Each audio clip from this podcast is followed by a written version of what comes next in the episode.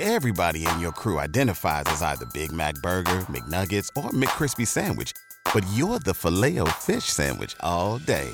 That crispy fish, that savory tartar sauce, that melty cheese, that pillowy bun. Yeah, you get it. Every time. And if you love the filet of fish, right now you can catch two of the classics you love for just $6. Limited time only. Price and participation may vary. Cannot be combined with any other offer. Single item at regular price. Ba da ba ba ba.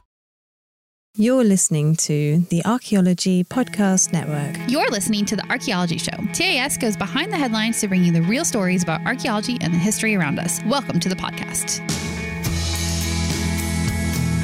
Hello and welcome to the Archaeology Show, episode 249. On today's show, we talk about the Mayan concept of time in the archaeological record.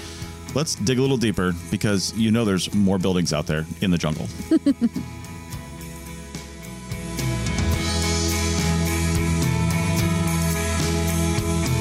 welcome to the show, everyone. Rachel, how's it going? Pretty good, pretty good. We're hanging out here in Arizona this week. So, Yeah. yeah. Indeed. Yeah. And we'll talk a little bit more about that next time. We've had some requests to maybe bring in a little bit more of our personal lives so people know what's going on. And we're, we're definitely going to do that. This show, however, is going to be a little bit different. We've got a couple of guests on. We're going to bring them on in just a second. We're going to do a few segments with them about a new book that's out.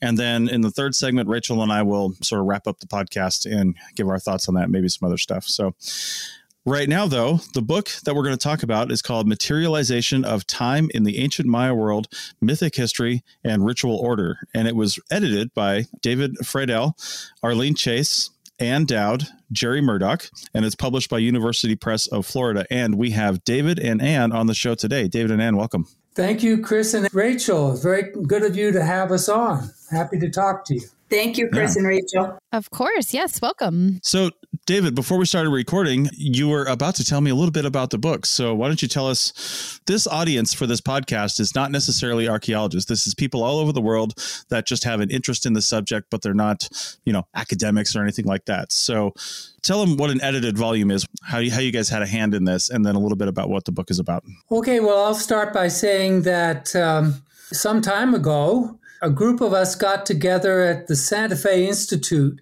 in Santa Fe, New Mexico. The Institute is a think tank for consideration of emergent complexity from the tiniest to the largest things in the universe. One of the founders was a Nobel Prize winner for his contributions to the normal model in physics. And hmm. he also loved archaeology. And he wrote a book called The Jaguar and the Quark. He invented the quark. And you hmm. can imagine then he had an intense interest in our subject, which is the Maya. And we put together a conference to talk about Maya time in that period. That was in 2012 when many people were expecting a major change in the universe because the Maya calendar Oh, yeah. flipped over a major time.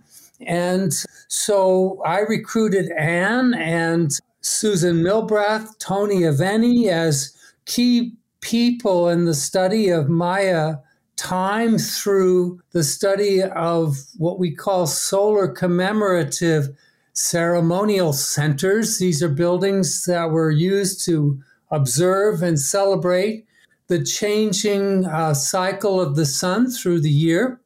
And uh, we put together a conference on uh, that subject that was so successful that the benefactors of the Santa Fe Institute interested in this have never let us stop meeting. We're very pleased to go back there. So we published a first book on the subject of these solar commemorative monuments in 2017 called E Groups, named after the first of these kinds of ceremonial centers to be found at a site called Uaxactun, which in Mayan means eight stone or very old place. And then we decided we'd do a second book. And the second book is the book we're talking about today. We're Okay. continuing to meet out there, so who knows? There may be other books down the road. We think so. This mm-hmm. book is 19 individual contributions or chapters, and I'll list the titles of the sections Landes okay. Cosmography, Building Time into Place, Chambers of Time, Bridging Time, and Materializing Mesoamerican Chronoscapes. Those are the titles of the mm. sections in the book. The Maya are famous for their calendrical systems. In the new Smithsonian uh, Book of Maps, which was republished this uh, last year, the Maya are listed as the New World people regarding calendrics. They were not the only people interested in calendar time, but they're famous for it. So hmm. the study of time is something archaeologists have been doing in the Maya world for close to two centuries now. Mm-hmm. What we're doing in this book is a little different from previous books. We're looking at how the Maya thought of time and space as really one dimension. That is a fourth dimension, if you would, that it, it was impossible for the Maya to think of time as something separate from space. So they saw time moving through the day and night, every day, every night. They also saw themselves moving through time. They saw a person moving through time from babyhood to old age. They saw generations of people moving through time, as everyone does and they anchored their understanding of how to design space in the world, natural and cultural space in the world. They designed it around their understanding of time so hmm. that they were watching the cycle of the day and night from the vantage of their places and moving through those places as time moved through the world. Okay. A little rhyme for children in Yucatan is What is a man walking down the road? And the answer is time, because the word for man and the word for time are homophonous. They are basically hmm. the same word, unique.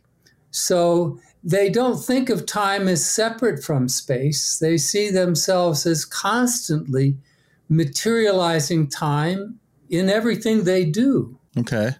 So that's what when we talk about materializing time in the or the materialization of time in the book, where I mean we're literally talking about the creation of spaces and buildings and probably the layout of whole cities, I would imagine, in relation to time. Yes, Chris. And my mm. colleague Anne, uh, my co-editor, is a specialist in a particularly spectacular building that in itself manifests time at a site called Balamku or okay. Jaguar God. And why don't you tell them about your building? It's a building that is really a, a fascinating one for on many levels. In this volume, I, with my colleague Gabrielle Vail, who is a noted epigrapher or hieroglyphic specialist, took a very close look at miniature hieroglyphs that were painted on the interior walls of the building that mm. were not in great shape when the building was excavated. They had some of the paint that, that was used to write them on the walls had fallen off.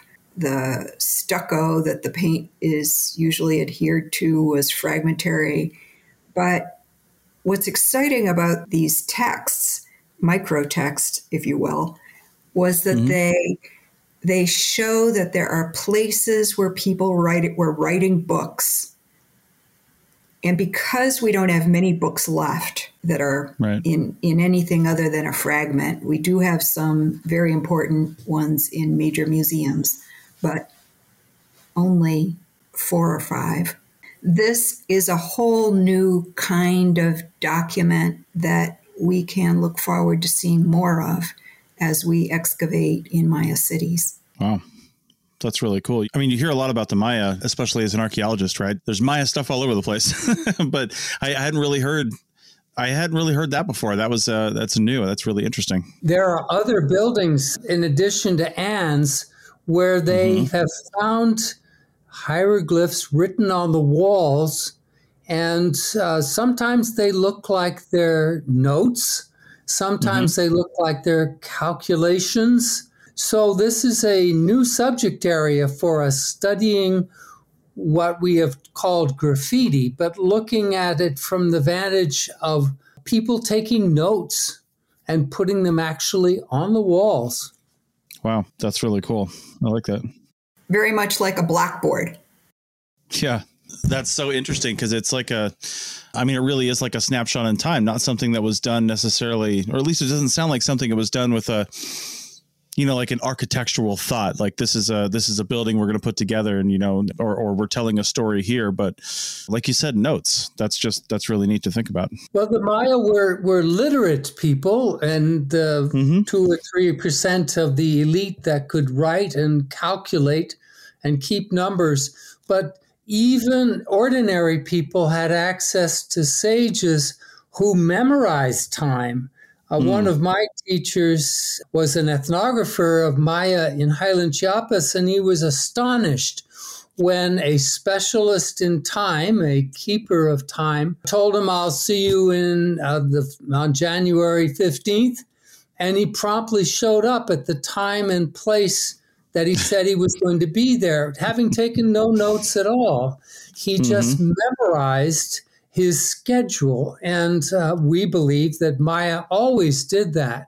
That is to say, they were always calculating time in their minds, even when they were not writing them down. Yeah. Wow. That brings me, I'm looking at the chapter list here. And David, you were a co author on chapter seven. And part of it here says "For Stele spirits desecration and devotion the fate of some time lords in the classic maya world. Time lord is definitely like a science fiction thing you hear about in in various areas but what is what does time who, lords right? mean? Right? Yeah doctor well I, I do love doctor who and so i know about time lords and the maya don't have any phone booths like that but they did think of their rulers and other high uh, leaders as people who embodied time. They mm-hmm. not only were making policy, but their very presence was a way of manifesting destiny, if you will. And this is hardly surprising. Many people in the world think this way. But specifically, uh, David Stuart of the University of Texas, Austin, came up with this notion of Maya as Time Lords when they carved monuments of themselves, which gave calendrical dates of their celebration of an event, but also portrayed those individuals. That chapter that I co wrote with Olivia Navarro Farr is actually about carved stone monuments hmm. at a site in northwestern Petén, where we've been working since 2003 and about how people use these carved stone monuments as artifacts. They would celebrate them, but they would also desecrate them and they would move their pieces around and they would bury them inside of buildings. So the chapter's about carved stone monuments as artifacts. Hmm. Wow. Okay. I mean, we're nearing the end of this segment, but I'm wondering, you know, somebody somebody picks up this book. Who is this who is this book for? Is this for uh, Maya scholars? Can anybody pick this up and, and gain some insight into the Maya from reading this? I think so. I, we tried hard in the editing and writing of the book to put it in accessible terms that were jargon free, that mm-hmm. were not difficult for people to understand. So we think this book could be read by anyone and they would get things out of it. We feel that the Maya have provided us with inspiration to talk to people about how they thought about the ancient world, the world they lived in, and why that's important to us now. So, for me, I think it's really important that the Mayas saw themselves as sustaining and nurturing the world that they lived in. They didn't mm-hmm. see themselves as dominant forces in the world. They saw themselves as farmers cultivating their fields, as people weaving and crafting in their homes. They saw themselves as participants in a world that was a living place. And they, they saw their work as being to sustain and continue that world into the future. Hmm. Awesome. I love it. All right. Well, that sounds like a good point to take a break, and we'll come back on the other side and continue talking about this book. Again, if you want to take a look, it the link for it is in the show notes. It will take you to the publisher's page. I'm sure you can find the book in all the usual places as well. So take a look at that. We'll be back in a minute. Waiting on a tax return? Hopefully, it ends up in your hands. Fraudulent tax returns due to identity theft increased by 30% in 2023. If you're in a bind this tax season, LifeLock can help. Our US based restoration specialists are experts dedicated to helping solve your identity theft issues. And all Lifelock plans are backed by the Million Dollar Protection Package. So we'll reimburse you up to the limits of your plan if you lose money due to identity theft. Help protect your information this tax season with LifeLock. Save up to 25% your first year at LifeLock.com slash aware. Everybody in your crew identifies as either Big Mac Burger, McNuggets, or McCrispy Sandwich. But you're the filet fish Sandwich all day that crispy fish, that savory tartar sauce, that melty cheese, that pillowy bun. Yeah, you get it every time. And if you love the filet of fish, right now you can catch two of the classics you love for just $6. Limited time only. Price and participation may vary. Cannot be combined with any other offer. Single item at regular price. Ba da ba ba ba. Welcome back to the Archaeology Show, episode 249. And you won't hear Rachel on this segment. We had some technical difficulties, so she got booted for segment two, but she'll be back in segment three. So, when we send out a booking link for people, it asks basically some questions, and it, it asks us, you guys to send us questions. And I really liked one of the ones that uh, that you guys sent over when this was booked, and it was, "What relevance do ancient ideas about time have for people today?" So, what can what can studying Maya time, for, so to speak, what can that? How can that help us today? How does that help you guys? You you guys have been studying this for a long time. So, what does what does Maya time do for us? Ancient ideas about time are relevant for people today for, for several reasons. But one of the reasons is because people's ideas about time are both shaped by and then in turn shape the places where they live. Mm-hmm. And to me, that is just a fascinating concept. One I've really been studying my whole whole life, and or at least my working life. And when I say they're shaped by the places where they live, you know, where I'm living today, it's snowy and cold, the days are short. But where many Maya people lived and still live, you know, the, the seasonality is extremely different. There's a rainy season and a dry season. There's a time when you plant and a time when you gather. There are very different views of the sky in that part of the world. And what fascinates me is that the the way that the Maya and their predecessors and their neighbors throughout Mesoamerica or Central America built their landscapes changed and and responded to the way the world works and and the seasons and the where the sun rises and sets, where stars or planets rise and set along the horizon. So that's one kind of relevance. But another has to do with the Maya themselves, who, of course, are a living culture that's huge, huge in, in several countries in, in Latin America. And these are people that are going about their daily lives, speaking their languages, and considering time in ways that are somewhat different from the way a modern American or a person from another culture might think about time. Mm-hmm. And I'm intrigued by how recognizing the importance of a culturally subjective set of ideas is in our modern world in terms of understanding how other people think, what their values are, and and respecting them. Okay. Yeah, that's interesting. One of the things that the Mesoamericans, those are people who live in Mexico, Guatemala, Belize, Salvador, Honduras, including the Maya in that world, one of the things they had was a fascination with calendar time.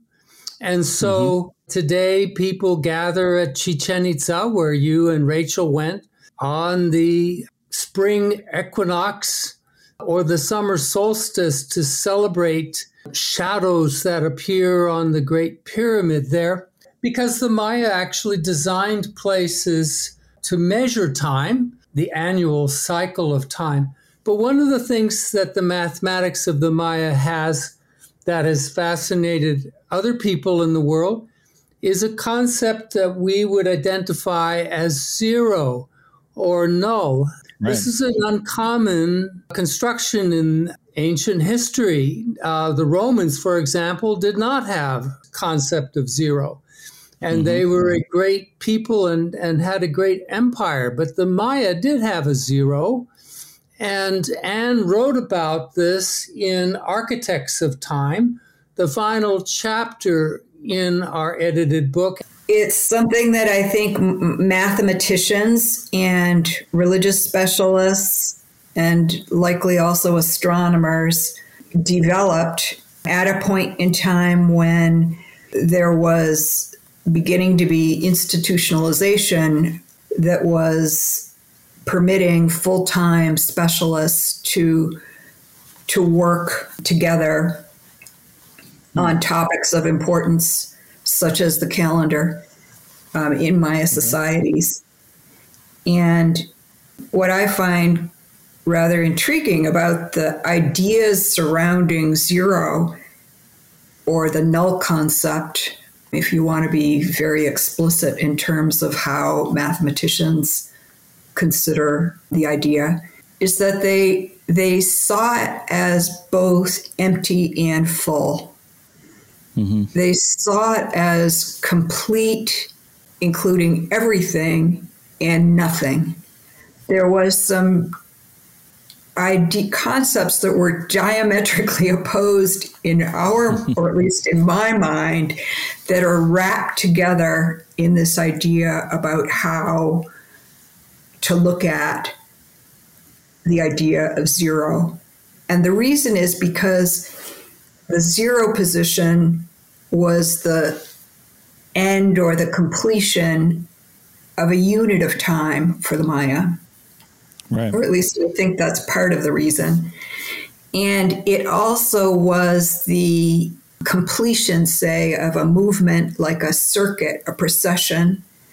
It was it was a a complicated topic, uh, which I think I'm going to be thinking about and studying for a little while before I fully grasp it.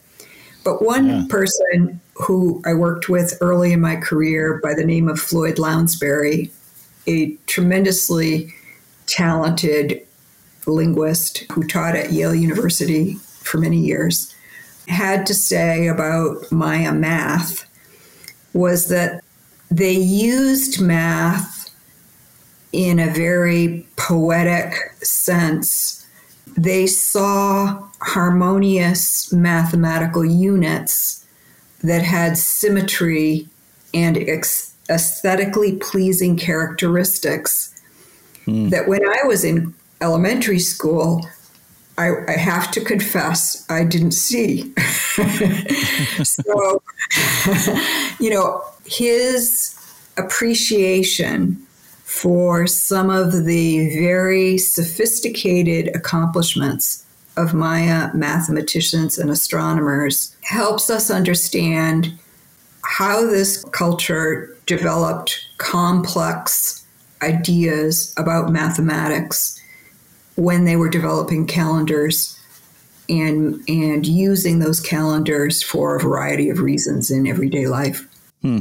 You know, you mentioned everyday life. That made me uh, think of a question I was thinking of earlier is was time as important or can we even tell this in the archaeological record but was time as important for the everyday person in my society or was it more the the domain of you know priests and the ruling class and, and people like that well let me say that the maya lived in communities and still do in many cases that mm-hmm. are quite spread out they were gathered by the europeans by the spanish in the conquest for purposes of administration and conversion, but they they generally like to live spread out on the landscape.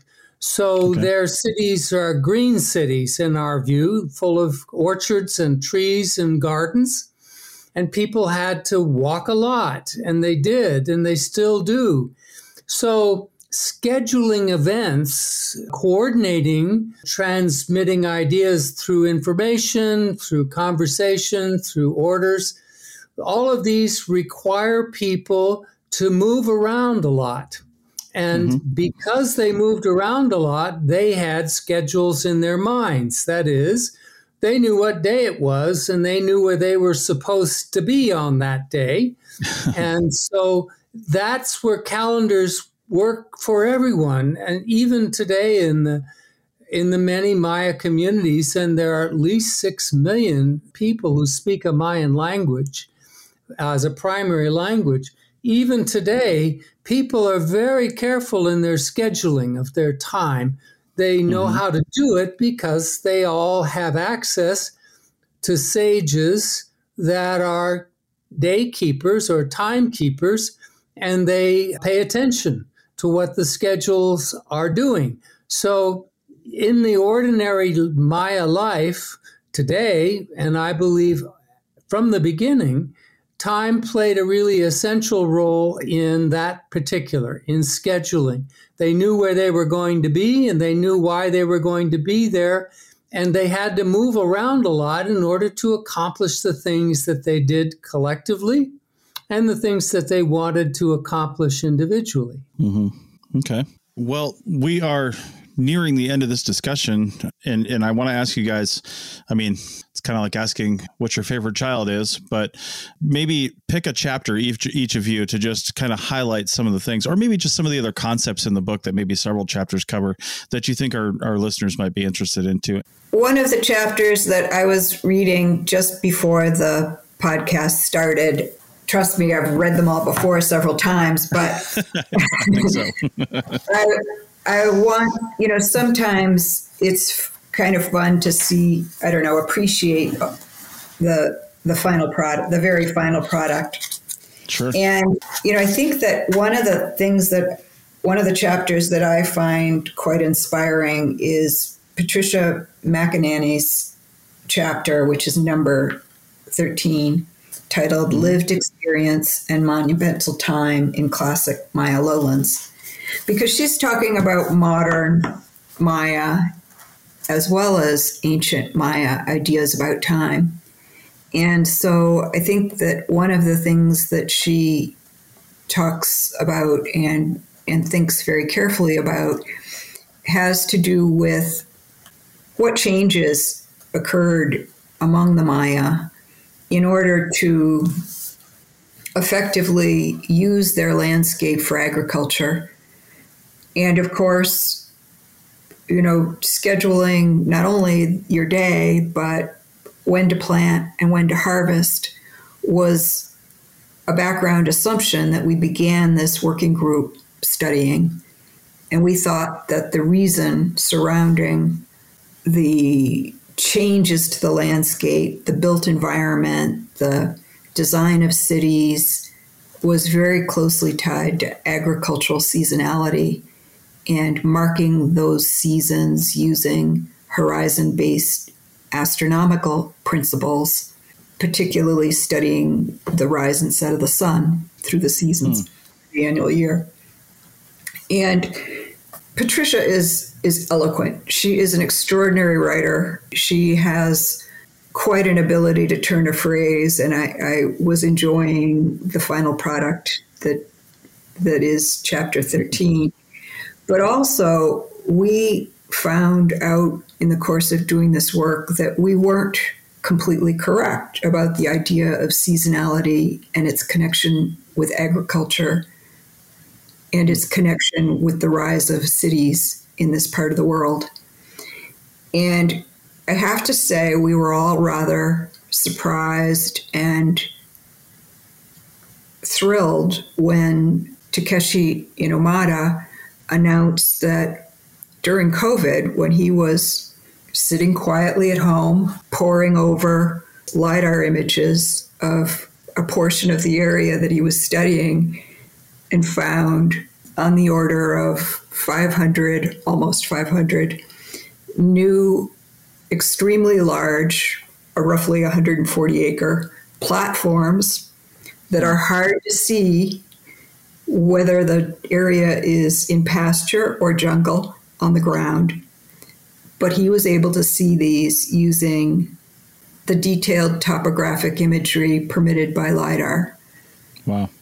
So, what this showed us was that it isn't just agricultural groups that were changing the land dramatically in order to, to design calendars, but also hunter gatherer groups or mixed economic groups, possibly mm-hmm. horticulture, agriculture, and hunter gatherer fishers, who were who were modifying the landscape in in truly dramatic and astounding ways.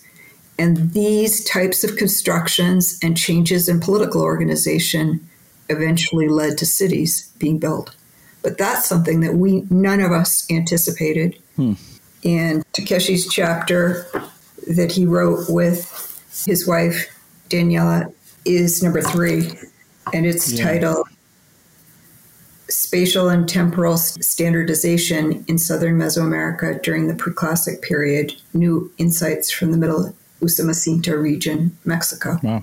These ideas build on our first volume in truly exciting ways. And I have to say, it's been an honor to work with David Freidel, Arlen Chase, Jerry Murdock, and the many others who form our Santa Fe Institute group. Awesome.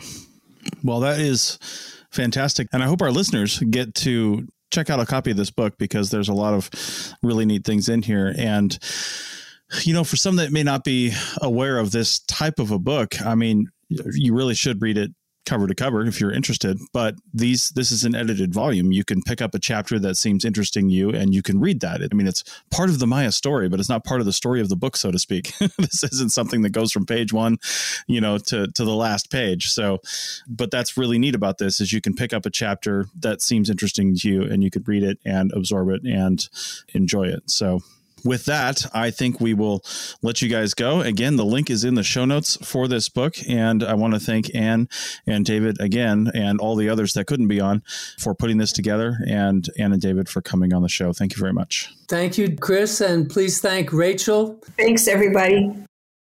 Join us today during the Jeep Celebration event. Right now, get 20% below MSRP for an average of 15178 under MSRP on the purchase of a 2023 Jeep Grand Cherokee Overland 4xE or Summit 4xE. Not compatible with lease offers or with any other consumer incentive offers. 15,178 average based on 20% below average MSRP from all 2023 Grand Cherokee Overland 4xE and Summit 4xE models in dealer stock. Residency restrictions apply. Take retail delivery from dealer stock by 4 1. Jeep is a registered trademark. Purchase new wiper blades from O'Reilly Auto Parts today and we'll install them for free. See better and drive safer with O'Reilly Auto Parts. Oh, oh, oh, O'Reilly Auto Parts. Waiting on a tax return? Hopefully, it ends up in your hands. Fraudulent tax returns due to identity theft increased by 30% in 2023. If you're in a bind this tax season, LifeLock can help. Our US based restoration specialists are experts dedicated to helping solve your identity theft issues. And all Lifelock plans are backed by the Million Dollar Protection Package. So we'll reimburse you up to the limits of your plan if you lose money due to identity theft. Help protect your information this tax season with LifeLock. Save up to 25% your first year at LifeLock.com slash aware. Welcome back to episode 249 of the Archaeology Show. So that was a good interview for what you heard of it. yeah. yeah, I don't know what happened there. I had technical difficulties, I guess, and yeah. like a little bit of the inside guts of what we do here. We're sitting right across from each other right now, talking into our microphones. Yeah.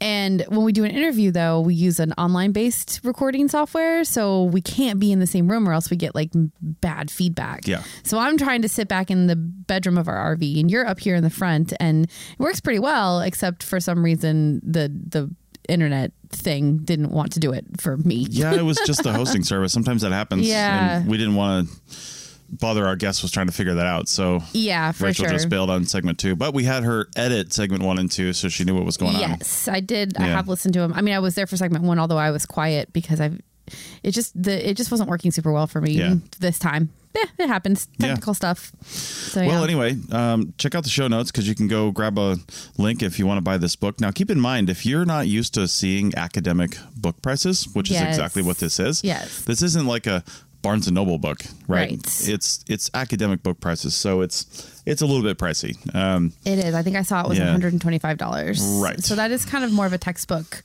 pricing. However, the topics are from what we talked to Anne and David about, and you can see, you know, a couple pages of it in a preview, I think. Mm-hmm. They look very interesting. So, you know, it definitely would be worth it if you're interested in this kind of information and this kind of topic. Mm-hmm. I'm always interested in talking about time and space and Yeah. stuff like that. So I was really interested in this one to begin with. And the Maya are always so mysterious, especially since that even David mentioned this in the beginning of the show with the calendar, you know, the Maya Mhm. calendar and how the world almost ended in 2012 because But not really. Right, because yeah. their calendar stopped. Like our calendar stops every year. I'm like, come on. Yeah. You know, no, but it was the long count. So Yeah. their big calendar was like, that's it. And I Yeah. was like, are we going to do another one? It's like, why, why does this have to end? Because, you know, it was written in stone. Right. But it was very interesting to me to talk about time because it is this concept that I think is kind of difficult to find in the archaeological record, which is what these guys are doing is they're looking for how time is represented in the remains that we can see, right? Yeah.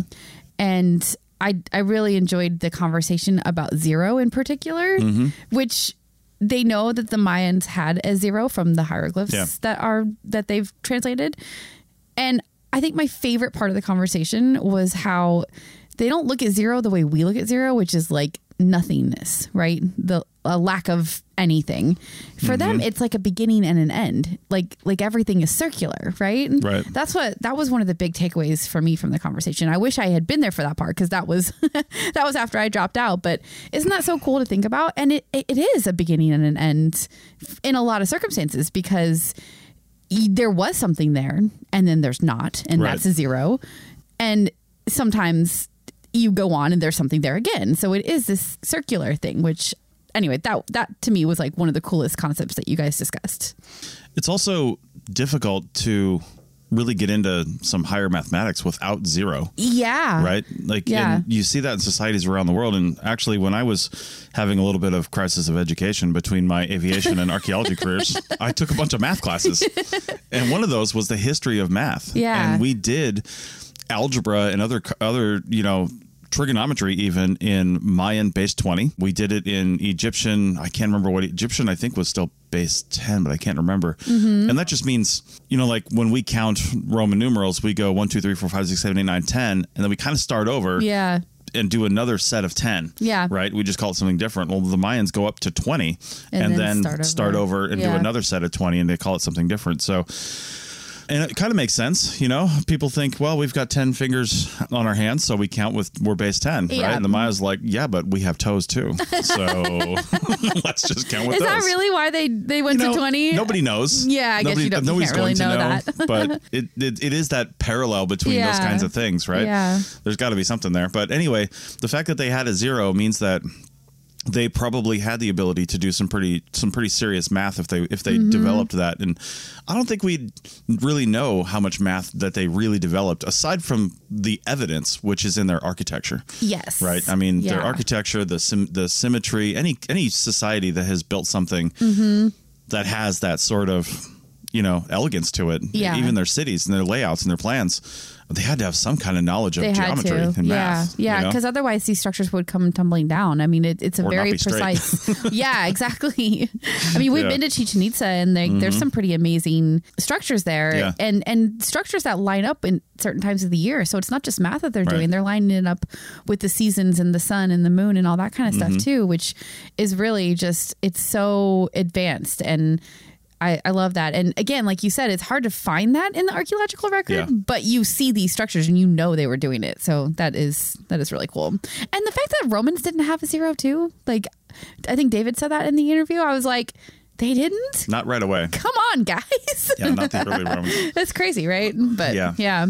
One thing I also was a little bit skeptical about was they were talking about time and mentioned something about how you know your your average person like they the way that they speak they don't have words for certain things right? And so when they say something i can't remember what the exact example was but i was like you know sure okay we can interpret this based on that. And there are current people who in you know mines today Mhm. that live down in that area. And i just i'm just skeptical about the fact that they might have thought of time in a very different way than than you normally do on your day-to-day life i Mhm. mean when you wake up in the morning you know the sun is going to come up and you know the sun is going to go down Mhm. you know it does that all the time Mhm. and you know that that's just going to keep on going you know there's seasons if you're Mhm. paying attention maybe not if you live in you know the yucatan know. not too many seasons down there probably Mhm. but you do have that sense of that thing so just because they might not have words or you know even examples and hieroglyphics and drawings of it doesn't mean that you know that's what it was. We see all the really the fantastical elite stuff and the and the priesty stuff you know like Mhm. all the the with the long count calendar and the and the different things that we see on the buildings and things. I just don't know how much we get of normal everyday life and how they saw things. Yeah, I mean, I it is hard for me to imagine it being much different than understanding how time is going to affect the hunting you're doing, the agricultural things that you're growing, yeah. The all those things that you need to do to survive. Time and the seasons and the place that you're in is really going to affect that.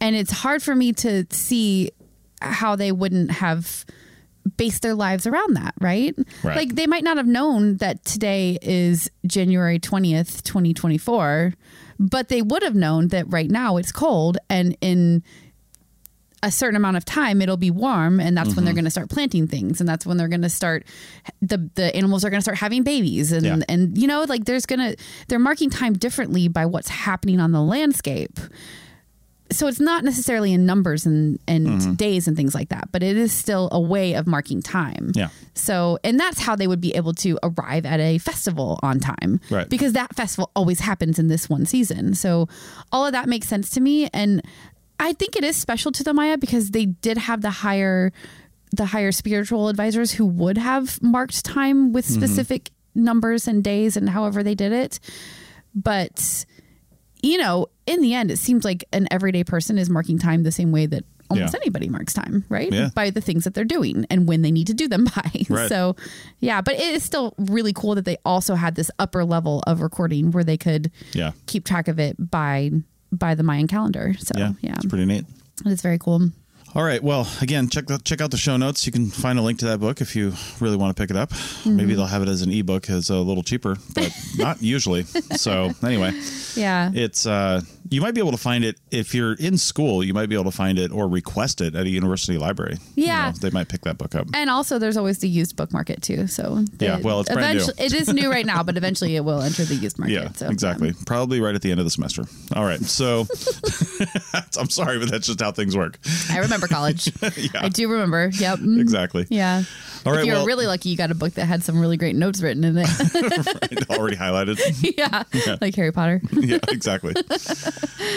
All right. Well, next week we're going to bring you a couple of news articles, but then for some weird reason, we've had a request to find out a little bit more about us than we already overshare at the beginning of our shows. So, so we might do a short little segment on that. um, yeah, in we'll the see last how segment. that so, fits in. Yeah. yeah. And then we have another interview coming up. It's Yeah. actually more Maya stuff randomly, but we're Yeah. excited about that one. It looks really interesting.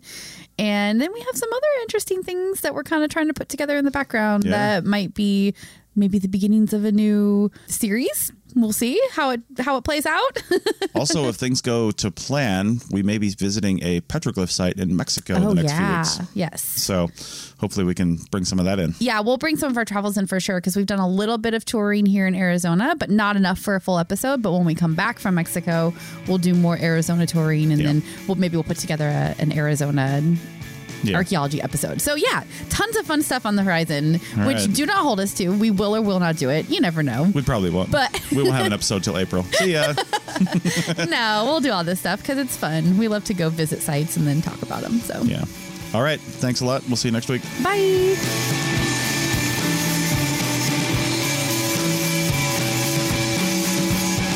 Thanks for listening to the Archaeology Show. Feel free to comment and view the show notes on the website at www.archpodnet.com. Find us on Facebook, Instagram, and Twitter at ArchPodNet. Music for this show is called I Wish You Would Look from the band Sea Hero. Again, thanks for listening and have an awesome day.